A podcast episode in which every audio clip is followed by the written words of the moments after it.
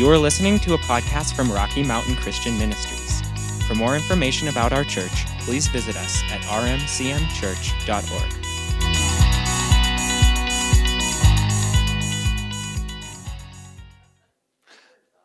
So, we're going to finish up uh, talking about the gifts of the Spirit tonight.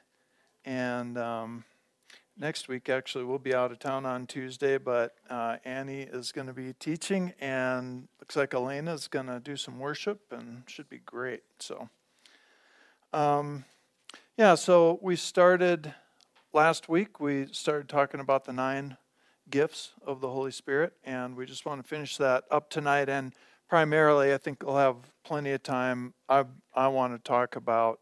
Um, tongues as far as our prayer language goes uh, because I get real excited about that. I think praying or the devotional part of tongues is um, one of the I don't know how to say it one of the most wonderful things that uh, has ever come into our lives. So amazingly helpful in life. So we'll get to that. But last week we talked through six of the nine gifts of the Spirit, and tonight, uh, so that leaves us with three. And the first one of those is discerning of spirits. It's found over in 1 Corinthians chapter 12, but I, am not going to go back to those scriptures. You can uh, look at those if you like. But uh, the next gift in the list that we were looking at is discerning of spirits. And basically, it's just a God given or a supernatural ability to discern uh, the spiritual um, nature or, or source that's behind. It, it, can be it can be discerning the uh, the spiritual source behind a person and what they're doing. It can be uh, a ministry. It can be um, can even be a business or a household. It's, it's just this ability that God gives us to be able to perceive, to discern what's, what is the spirit behind something that's going on. Is it the Holy Spirit? Is it a demonic spirit? What's going on here? We'll look at a biblical example of that in just a minute. But um, I think that, you know, we tend to think of this gift in the negative. We tend to think of it that, and, and this does happen, that sometimes you'll just have this sudden sense and you just know without any necessarily any real outward evidence or even outward evidence to the contrary you'll suddenly know that you know whatever's going on here whatever's being said whatever's uh, being done it's this is not of god. And it may look it may maybe uh, people may be giving the appearance that it's of god but you will know in your spirit this is not of God. This is not of the Holy Spirit. And that's discerning of spirits. I also believe this works in the positive, and I think it is a part of how we can perceive that uh, God's grace or His favor or His uh, well, just the Holy Spirit is is upon somebody and moving on somebody, and we can recognize that. And I, I think sometimes we uh, we'll encounter somebody, or maybe we go into a meeting or, or whatever, start into a conversation, and we'll recognize the grace and favor of God on a person. Um, there is a certain amount of discernment in this way that comes just by being born again and filled with the Holy Spirit. I mean, the Spirit in you will bear witness with things or or be sometimes grieved or you know uh, we'll have a red flag, we say, come up on the inside of us, you know, and we'll realize that something just isn't right, one direction or the other. There's a part of that, I think, that just comes uh, in, in being born again, spirit filled, having the Holy Spirit living on the inside of you. But of course, this is mentioned as one of the gifts of the Spirit. So, as we've said all along, this is something that would occur for a specific reason at a specific time. And uh, it would it would occur. It would be strong. It would come upon you, and you would know uh, one way or the other. You would have this discernment about a spiritual sensitivity about something that's going on there. And so we see. In fact, you can turn. Why don't you turn? Let's turn over to Acts chapter sixteen. Let's see. Acts chapter 16, and we'll look at an example of this in Paul's life.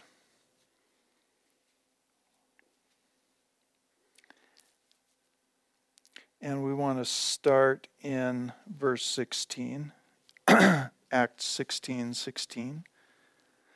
Okay, it says, uh, Once when we were going, this is Luke writing, and he's going along with Paul. He says, Once when we were going to the place of prayer, we met a slave girl who had a spirit by which she predicted the future. She earned a great deal of money for her owners by fortune telling.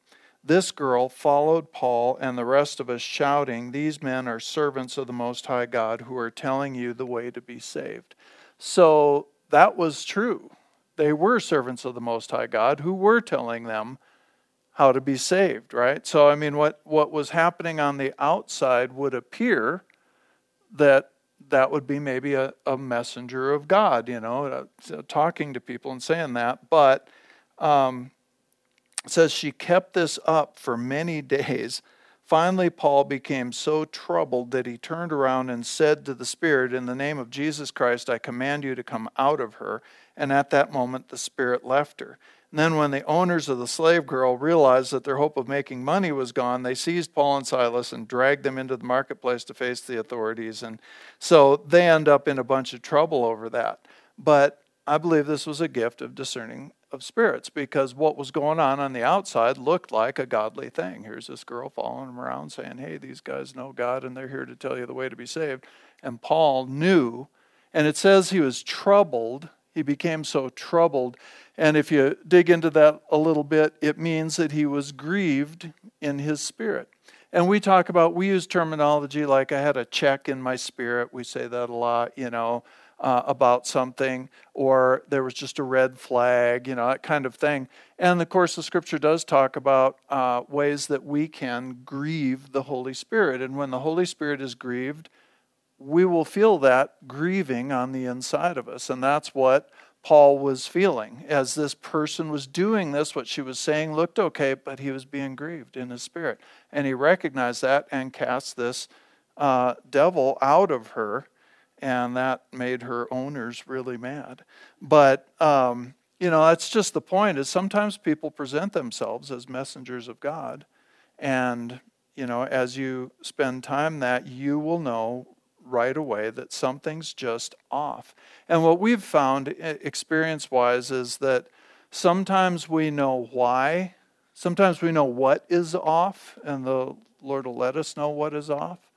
And other times we don't. We just know something's off. And if something's, if I've got to check in my spirit about something, I don't have to get upset about it. I don't have to freak out. I don't have to be mean to anybody, but I'm not going to give myself to it, you know. And so we we trust that discernment that the Holy Spirit gives you as far as uh, what you're going to listen to, who you're, who you're going to give yourself to.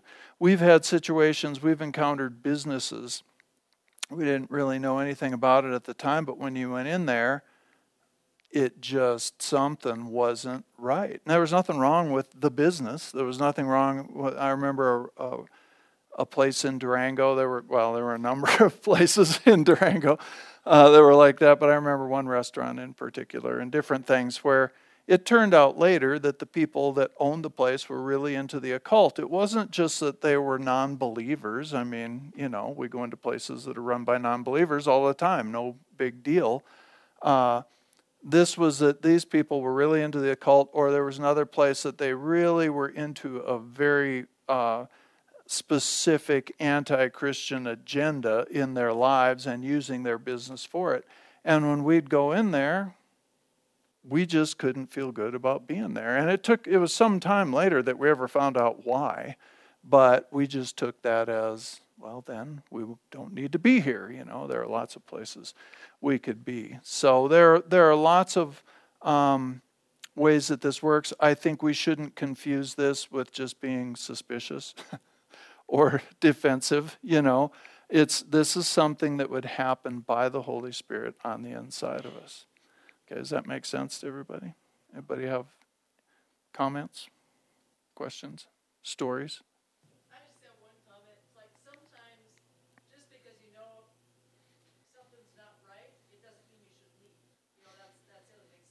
Mm-hmm. Kind of get a heads up and, you know, you're, you're praying about it, you know, as, you, as you're there. there. There's other times it's like, no, we need to leave. You, know? mm-hmm. you don't always, people let you know things, but that doesn't mean you have to leave. Lot of times you are there to pray, or you are there. You know, Paul did something about this situation, but it was after days, you know, that he, I think, I assume, finally knew what to do. I, there again, when I read things like this, I don't think he finally just got irritated with the little girl following him around, you know. I mean, there was obviously more than that going on there. So, so discerning of spirits. It's all of these are, you know, wonderful gifts that can really help us uh, in life and help us in ministry. So, uh, so the the next gift is different kinds of tongues, and so we're going to spend a bit of time on this. The next two gifts go together. Um, different kinds of tongues. Where did I get that from the NIV or something? Uh, dif- diversities of tongues, and we'll we'll talk about all that, and then uh, and then the interpretation of tongues goes along with it in certain situations. And I think this is where there's an awful lot of confusion in the body of Christ and where an awful lot of people miss out on an awful lot of blessing because of some of that confusion. So basically, uh, the gift of tongues, it refers to speech that's inspired by the Holy Spirit in a language that the speaker doesn't understand. Okay, so the so whether that's and we have examples in Scripture, it can either be an earthly language that we don't know. We have uh, examples of that in Acts chapter two, and we've seen that in person. Probably a number of you have too. Um, or it can be a heavenly language, an angelic language, and the Scripture tells us that specifically. It can be one or the other, but the point is the person who's speaking doesn't know the language. It's a language that that they are not familiar with. Um, in this verse, this the gift that he's talking about here, it it to me, and I, I, this is how I say this. This gift ha- comes in two forms. It manifests itself in two ways. One is a message that is given in a public setting for the people that are there. It's and so in that case, it is God speaking through a person to other people. The, the communication is going from God through someone in a language they don't understand to whoever they're talking to. Okay? So that's the direction of what I would call a message in tongues. Somebody might stand up in a church service, or that's the only place I've seen it. Uh, but, you know, in a church service or that kind of meeting, somebody might have a word for us, but it comes out in a language that they or, or usually we don't understand. So when that happens, there's a complementary gift to it called the interpretation of tongues. And again, don't just really track with me on this. This is a message coming from God to somebody, to people, to a group. So we need to know what the message is. And it's in a language we don't understand. So there has to be an interpretation of that message in the language we do understand. And that's what the interpretation of tongues is all about. So in a in we're going to look at a number of verses in a few minutes after we just kind of talk through these gifts out of 1 Corinthians chapter 14. And a lot of people get really confused in 1 Corinthians chapter 14. And the reason is because Paul, in that chapter, he's talking to the church of Corinth.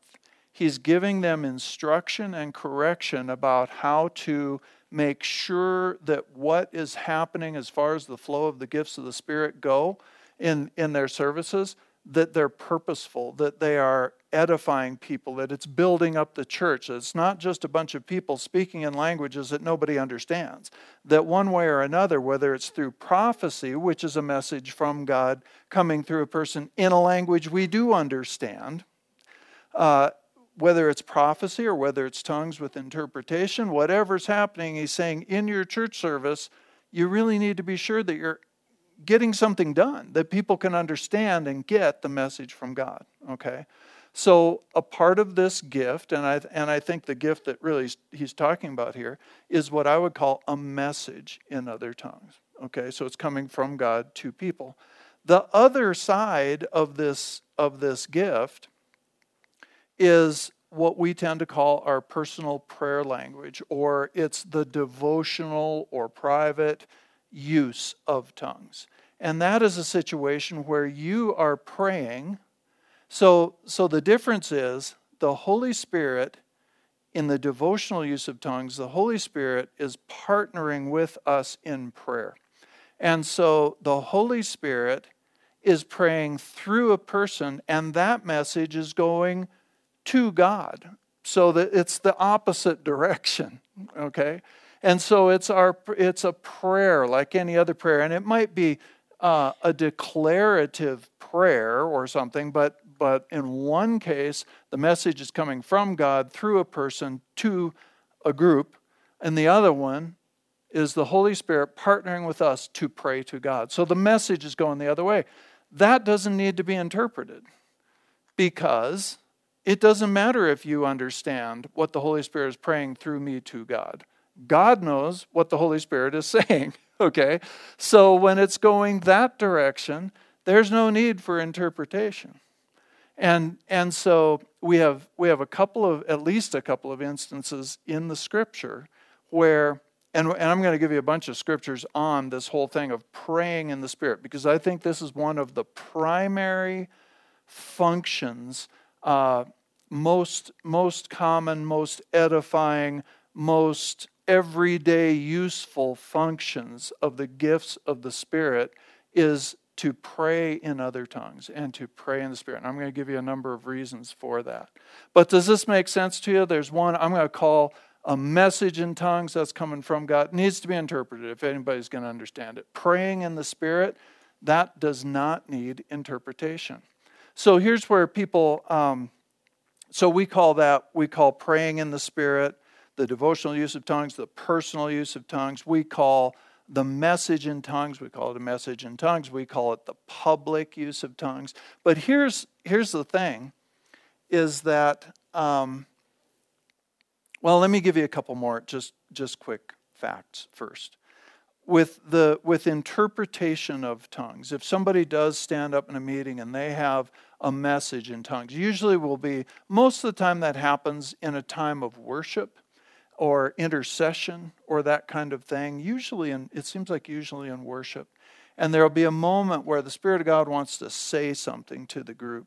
And in some people, I tend to get, I don't, I, I have never gotten a message in other tongues, but I've known people and been in church with people who frequently got messages in other tongues.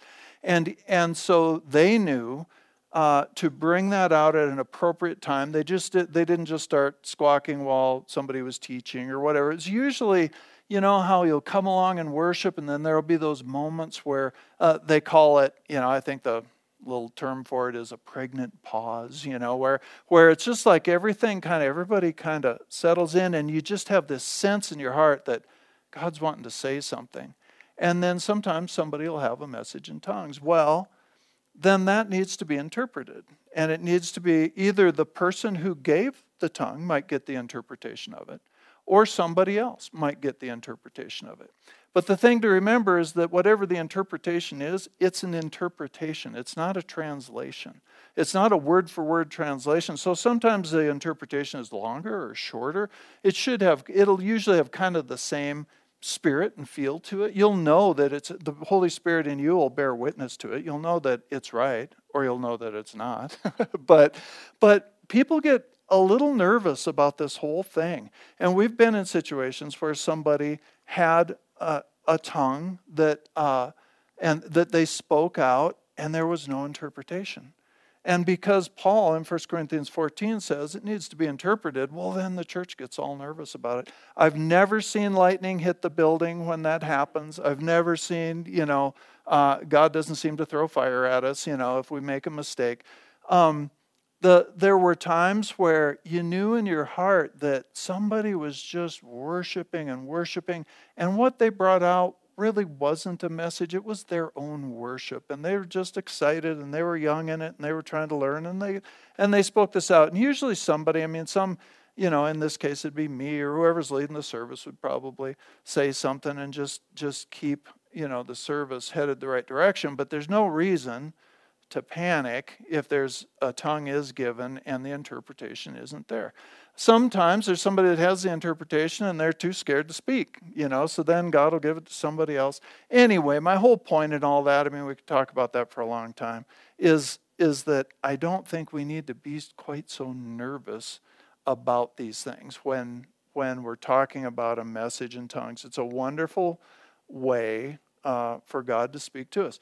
Why did he decide to do it that way? I have no idea. Uh, the, the one thing about, and we'll see this in a minute in the scripture, but the one thing about tongues, whether it's the private use or uh, the, the message in tongues, one of the huge benefits of it is that it bypasses our intellect. It really comes straight from the Holy Spirit to through our spirit and we speak it out. And so it's not, it goes far beyond what we can think of to pray or a, or a message or a word that we might think of uh, to give, you know. And, and so I, I honestly, I think that's part of the reason for it, you know. But it was prophesied that God would use people that, that would would speak to Israel in languages they didn't understand, you know, and then the New Testament writers uh, begin to begin to bring those prophecies back about this.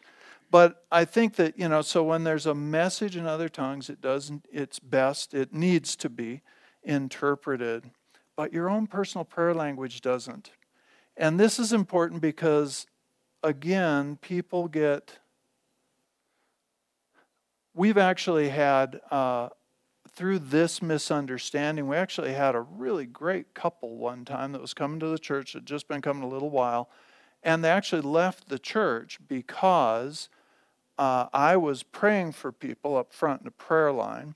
And the way that I virtually always both worship and pray is I'll pray in the Spirit and then I'll pray in my understanding. And I'll pray when, when we're here together in corporate prayer, we pray in the Spirit, you know, but we do it we do it quietly. We can hear the other people praying. It's just somebody else can be praying in English and we can be praying in the Spirit. It's just like a generator going off on the inside of you.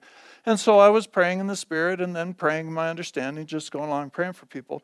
And usually I turn my mic off when I'm going to pray for people just because sometimes private things come up. You know, the Lord gives you something to say to them. And so I usually turn my mic off. And I hadn't that day, and there was no real reason to. But so these people heard me praying in tongues. They had a denominational background that believed that all the gifts of the Spirit had passed away and none of them are active today and that kind of thing. But the one thing they knew was that if somebody spoke in tongues in a public setting, that it was supposed to be interpreted. And it really freaked them out. I'm not being critical. It really freaked them out that that wasn't interpreted. Well, it didn't need to be interpreted because it wasn't to them. It was my prayer, and then I was speaking to these folks. It wasn't loud. It wasn't. It was not a message in tongues. So it didn't. You know, it was just prayer. But uh, they they left the church because of it. There are in the book of Acts, for one place, when the Holy Spirit came upon those 120 people, they all together went out into the street and were all praising God in other tongues publicly. Nobody yelled at them for a group of people speaking in tongues at the same time. The people heard them, in that case, speaking in their own languages. There were people from all over the world. And, and so I believe God had them, and, it, and the scripture says that what they were doing, they weren't giving prophecies, they were declaring the wonderful works of God. They were praising and they were giving thanks and they were just overflowing from the Holy Spirit, and it was in other tongues. People from all over the world who all spoke different languages. Well, God had them speaking earthly languages, and people heard it. They heard what was being said about God in their own language, and they knew something supernatural was going on.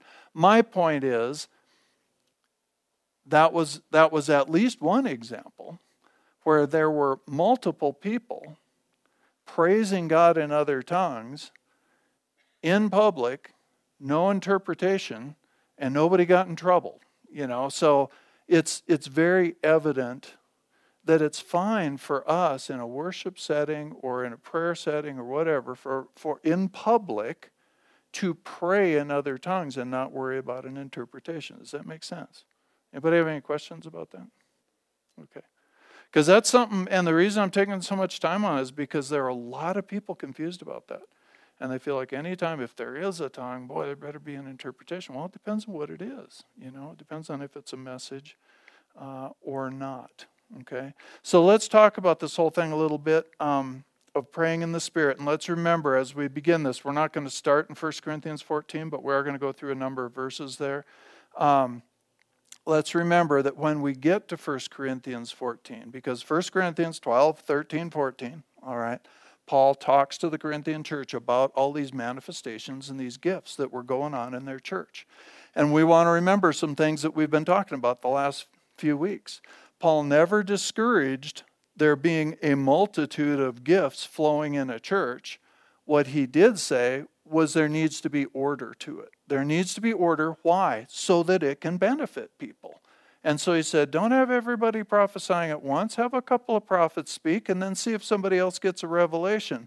Don't have everybody just shouting out messages in tongues. Be sure that there's an interpretation. He's talking to the church, giving them instruction so that what happens in their services is actually beneficial to both believers and unbelievers. Okay? So that whole chapter is written in that context. I believe that if Paul had set out to just, he wasn't answering questions to a certain congregation, he wasn't talking to a certain church in a certain place about what they were going through. If he just sat down and said, okay, I'm going to write a thesis on the gifts of the Spirit, I think it would look different than 1 Corinthians 12, 13, and 14. He gives us a lot of great information there, but it is in a context, it is in a corrective, instructive context. So we need to look at it and understand that. Secondly, Paul goes to, I wish Annie was here. She wasn't feeling well tonight.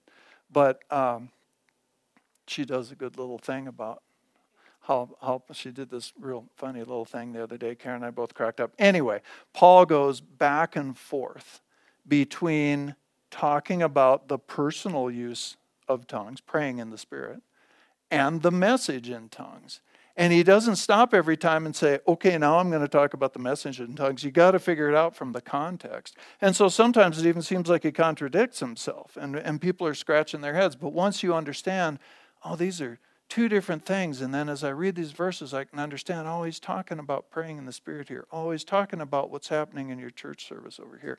The whole thing starts to come together for you, but it does take some thoughtful study. But yeah, and he has a whole little demonstration of what Paul's like, you know. And so, anyway, um, so again, we got to remember Paul said you should earnestly desire spiritual gifts.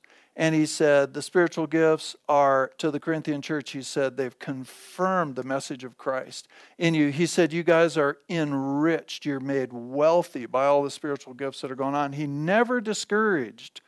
In fact, he told us, do not forbid speaking in tongues. Do not forbid the gifts of the Spirit from going on. So he never discouraged that. He just said, you know what? You just need to have a little structure and have a little order and be sure that things are happening decently and in order. Okay? So, actually, rather than if you've turned to 1 Corinthians 14, we're going to start in Ephesians chapter 6. And we're going to look at uh, a few verses before we jump over there to 1 Corinthians. But in Ephesians chapter 6, verse 18, this is at the end uh, of some writing on the, the spiritual armor, right? And so he's talking through the spiritual armor, and he comes down to verse 18 and, he, and after all these different pieces of armor, he says, and pray in the Spirit on all occasions with all kinds of prayers and requests. Pray in the Spirit on all occasions with all kinds of prayers and requests. With this in mind, be alert and always keep on praying for all the saints. So we see this phrase, pray in the Spirit, a number of times in the scripture. And I believe that's really any prayer, whether it's in English or whatever your native language is, or whether it's in tongues, but it is a prayer that is initiated by the Holy Spirit. It is not just what we can think of to pray, which we often pray what we can think of to pray, and that's fine. But, but praying in the Spirit, certainly at the very, if it, if it is not always praying in other tongues, it at least includes it. Okay? It at least includes it. And he says, pray in the Spirit on all occasions with all kinds of prayer. All right? And then Jude chapter 20, can turn there if you like, or just jot it down. Jude, it's only one chapter. Jude chapter, Jude verse 20, sorry. Says this, it says, But you, beloved, build yourselves up. Okay, build yourselves up on your most holy faith. Uh, the Amplified says, Con- continual, make continual progress, rise like an edifice higher and higher, praying in the Holy Spirit. So build yourself up on your most holy faith, praying in the Spirit, praying in the Holy Spirit. So, what this scripture tells us is that that term, build yourself up, it literally means, well, it means to build something, as it brought out there, like an edifice, to build a building, to make something taller. It also, it's to charge up, like you would charge a battery. And and that's one of the great things about praying in the spirit is it charges us on the inside there are a lot of times when we are we're struggling with something we're um, dealing with something in our lives or uh, we're you know being we're in a position maybe where we're really needing to stand for something or stand uh, to forgive somebody maybe or something like that something where you're battling something and you're getting weary about it man, just pray in the Spirit. Just go somewhere and spend time praying in the Spirit. And and it will just, you will find it will just build you up. You can you can pray in the Spirit, you can praise in the Spirit, you can sing in the Spirit, and it will build you up. And I guarantee, I mean, it's just something that happens when you're praying in the Spirit. And we've just countless times felt like felt defeated, felt like you know, we should just quit, whatever. You go and you pray in the Spirit, and you will just get built up as you're doing it. So that's Jude, verse 20, talks about that. Okay? Now, let's go to Romans chapter 8. We're going to have to take a little bit more uh, time on this one. Romans chapter 8. Darned it, every time I turn this thing this direction, I never know where my bookmarks are. I got it. I figured it out. Oh, and I don't have it bookmarked, so don't bother with that. Uh, Romans chapter 8, and we're going to look at verse 26. I just want to highlight a few words to you here. This is such a great verse about praying in the Spirit. This whole chapter is about what the Holy Spirit does in us. And uh, so in verse 26, Paul comes along and he writes, In the same way, the Spirit helps us in our weakness. We do not know what we ought to pray for, but the Spirit Himself intercedes for us with groans that words cannot express. So I want to I want to share a few of the words that are in that verse with you. Um, Paul says that the Holy Spirit helps us in our weakness. And that word, we, we translate it helps in English. It's a big, long Greek word. Uh, it's sun anti lambanomai. It, lambanomai. It's uh, three separate words put together in Greek. And what it literally means is that the Holy Spirit takes hold together with against. Takes hold together with against. And, and so, what that means is he comes to our aid, he takes hold of whatever it is with us. He takes hold of whatever it is we're praying into, or praying against, or praying for. And so, it's this picture of him coming alongside, which is a description of what he does, coming alongside, linking arms, taking hold with us. But he takes hold of whatever that is and enables us to pray into it. It says he, he takes he helps us he takes hold together with us in our weakness and that word weakness is the term for impotence okay the term for impotence it's uh, it can be weakness that is caused by sickness it's used that way in some places the primary meaning is an inability to produce the needed results an inability to produce the needed results. So, you know how that is when you're praying over something and you just know, God, there, I can't fix this. There is nothing, I don't know what to do about this. That's the time to pray in the Spirit. And the Holy Spirit will come along, take hold of it together with you. He'll come right into that moment and right into that place, and He will come together and help us in our inability to produce any results. Okay? And it goes on and it says, We don't not we do not know what we ought to pray. We don't know what we ought to pray. I mean, how many of us have been in that situation? I think all of us have. I don't, there are situations all the time where sometimes I know what the word says about something, and so I can start praying the word, you know, and that's great. But there are a lot of times with human beings in particular, you know, where I don't know how to I don't know how to pray for that. I don't know, I don't even know what needs to happen. Produce the needed result. I don't even know what the needed result is. That's what this word ought means. It, it means what is necessary, what is fitting, or what is appropriate or needed at the time. So, so he's told us that in the same way, the Spirit comes alongside, takes hold of this thing with us when we're in this place of an inability to produce results. We don't even know what we should pray or what is the proper thing to pray for. And it says the Spirit Himself intercedes for us. And it doesn't mean He intercedes instead of us. The way it's written in the original language, it's He intercedes with us. He comes together and empowers our prayer. He prays through us and he prays his prayers because our brain doesn't know what to pray. So he bypasses the brain and he speaks words out that we may not understand, but they are the right thing to pray at the time.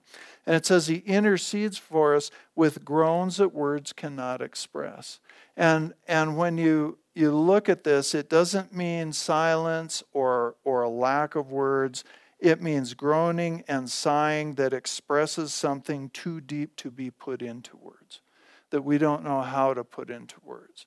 So the Holy Spirit will come into that situation. We don't know what to do. We don't have any idea. And He will come, and through those uh, words that we don't understand, he will pray things that are just too deep for understanding.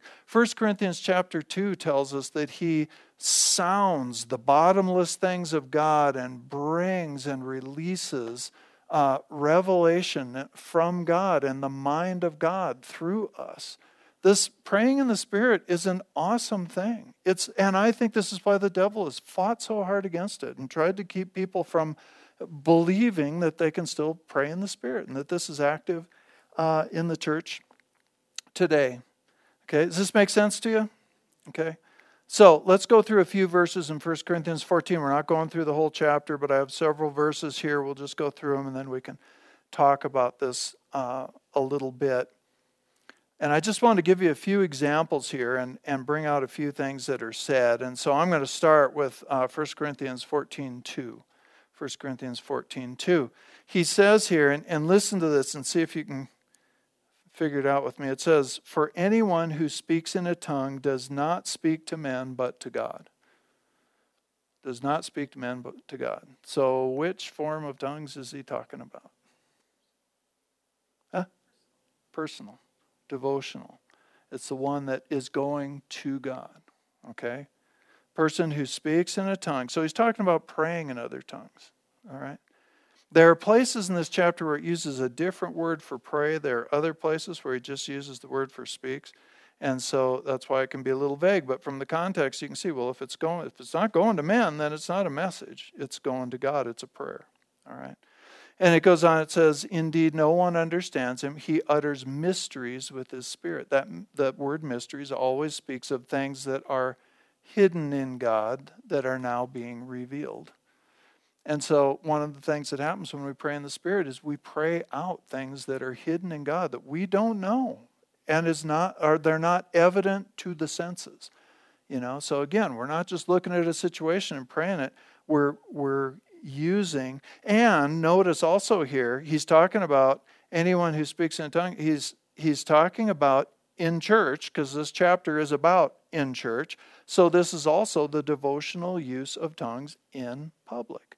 but it's someone just praying in the Spirit in a church service, not giving a message. Okay? Next one, 1 Corinthians 14 4. He who speaks in a tongue edifies himself. We already saw that in Jude, verse 20. Edifies himself, builds himself up, charges himself up. But he who prophesies edifies the church. You speak, if I'm here, I'm up here, you're out there, we're all here worshiping together, and I'm praying or singing in the Spirit, I'm edifying myself. I'm building myself up.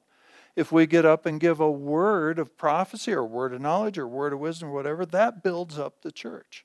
And again, Paul's main emphasis in 1 Corinthians 14 is do things to build up the church, you know. He's not saying don't do the other, but he's saying make sure that you do things that build up the church. But I love that he who prays in tongues edifies himself. All right? 1 Corinthians 14 5. 14 5.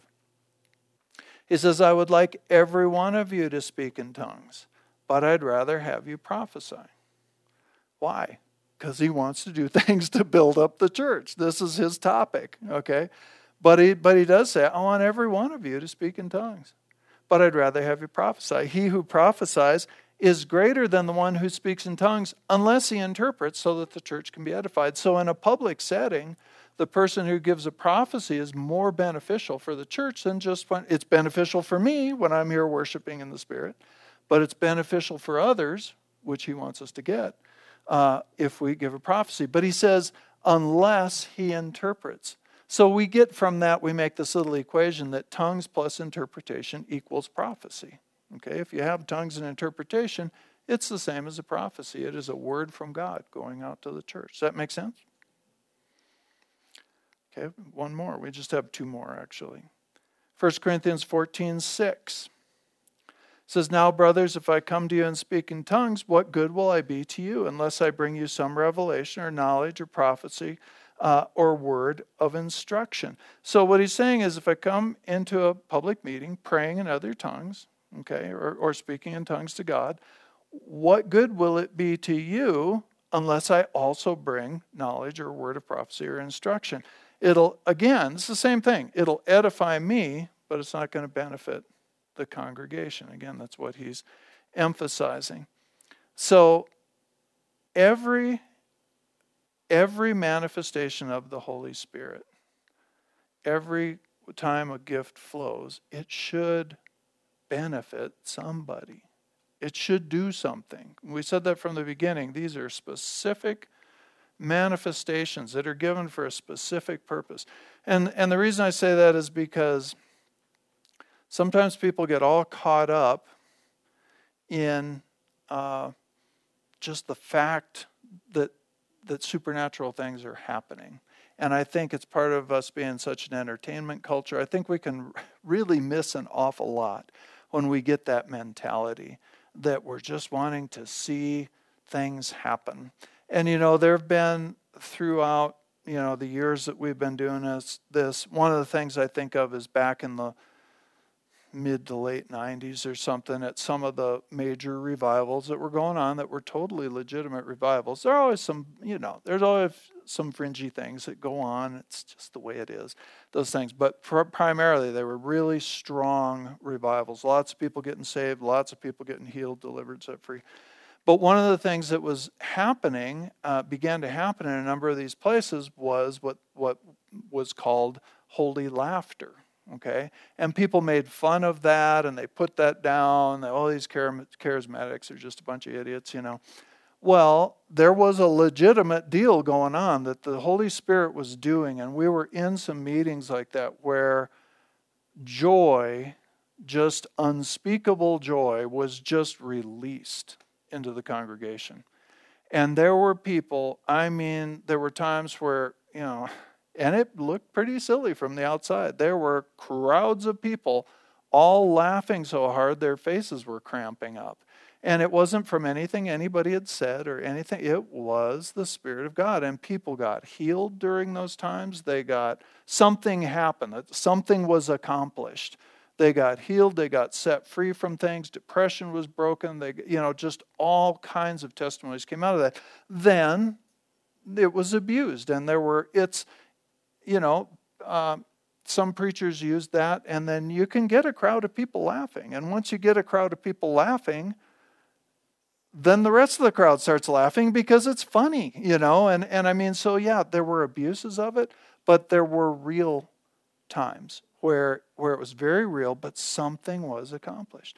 There were times where people, and there still are, but the times of people, you know, uh, falling out in the spirit when somebody would pray for them, and they'd be out for a long time, sometimes hours. You know, they'd just be laying out on the floor in the presence of God, and God would be ministering to him. And so there was a lot of that going on. I remember one time uh, our pastor, Cindy Townsley, asked this one person, because they were kind of, they were in that place of just, oh, this was happening and that was happening. And, and, and I was out for this long. And she just asked him, she's kind of a fireball. She just asked him, uh, so when you were out for that long, did anything change? You know, did it did God do something in you? Did something happen? And this person was just like, oh, was something supposed to happen? You know, and her point, she wasn't trying to be mean. She was trying to point out that, you know, if this is God, and it often is, but if it's God, something will get accomplished. There's a purpose for this stuff. It's not just for our entertainment. You know, it's not, it's not just for that. So Paul emphasizes that so strongly through this whole chapter that if you're going to if you know, let's flow in the gifts. Let's do it a lot. But let's be sure something's getting accomplished. And so if we need some structure with that, if we need to give people instruction with that, whatever we need to do, let's be sure something's getting accomplished. One more and then I'm done. Uh, we'll just jump all the way down to verse 14. 1 Corinthians 14, 14 through 16. And this is where we find this. I've said this to you a few times tonight. It says, For if I pray if I pray in a tongue, my spirit prays, but my mind is unfruitful. Okay, my mind is unfruitful. So what that means is this prayer is not just what I can think of to pray. It's it's bypassing my intellect. And again, I think that's one of the huge benefits of praying in the Spirit, is it it goes far beyond what we can think of on our own. But I will guarantee you, if you're new to this, you know, again, uh, to, all you have to do to start operating in this is pray and ask, or, or I'd be happy to pray for you for the baptism of the Holy Spirit. That's the place to start. But then, for most of us, we are Westerners. We think logically. Everything we've said for our whole life has come out of our intellect, out of a cognitive, some kind of semi logical uh, flow, except for Justin. And, and so we're used to speaking from here. And when you start to pray or speak in other tongues, it's going to come from here. It is going to be this, it's coming from your spirit. And it's an adjustment. And for most of us, not everybody, some people just start speaking in tongues as soon as they get baptized in the Holy Spirit. For most of us, it was an adjustment. It took a little bit of time to kind of figure it out. We weren't making it happen.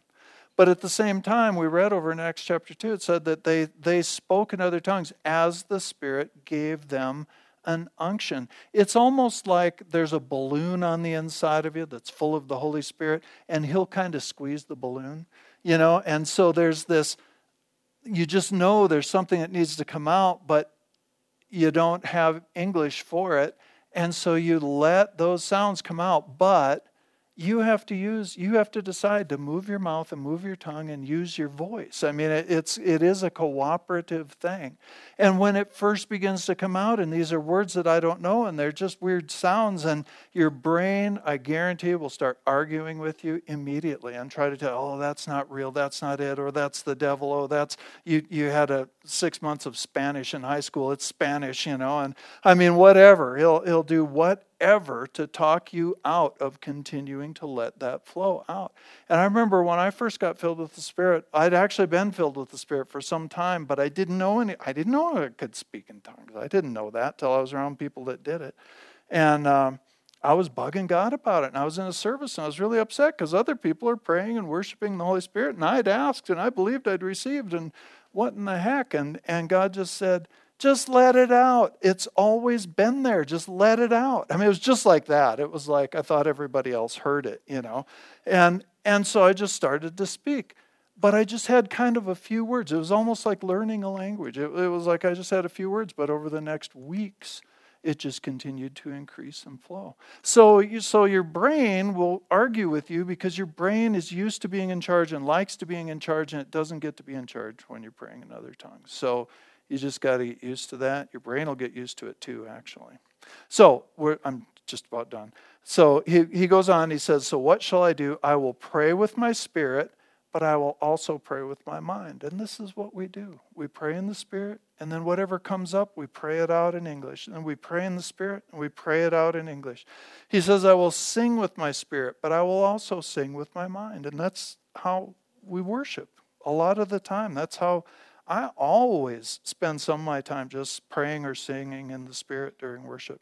And he says, if you are praising God with your spirit, so we have praying, singing, praising God with their spirit. And he says, How can, so he goes into a whole other thing. How can somebody who doesn't understand give an amen to your thanksgiving because he doesn't know what you're saying? And he goes on again and makes the point of, you know, so if you're giving a message to somebody, be sure it gets interpreted. But he talks there, I love that because he talks about praying in the Spirit, praying with his mind, singing in the Spirit, singing with his mind, praising with the Spirit. And, and that's what we see. So I just, I guess in all of this, I know I rattled through a lot of stuff tonight, but in all of this, my encouragement to you, I don't know where everybody in the room is with it, but I just encourage you to seek God about it. If you, I, I will pray with you if you like to receive the baptism of the Holy Spirit tonight or any time.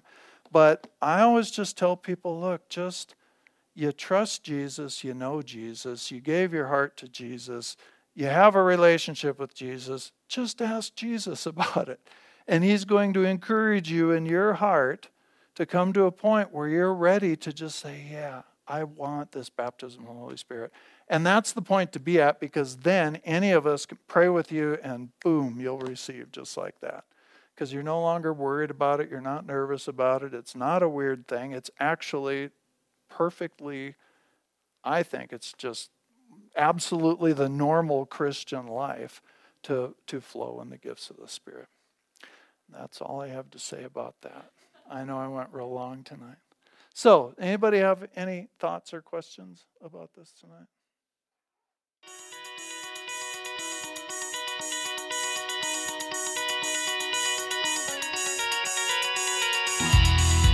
Thank you for listening to this message from Rocky Mountain Christian Ministries in Gunnison, Colorado. We hope you will visit us at rmcmchurch.org, like our Facebook page, or subscribe to our messages on YouTube.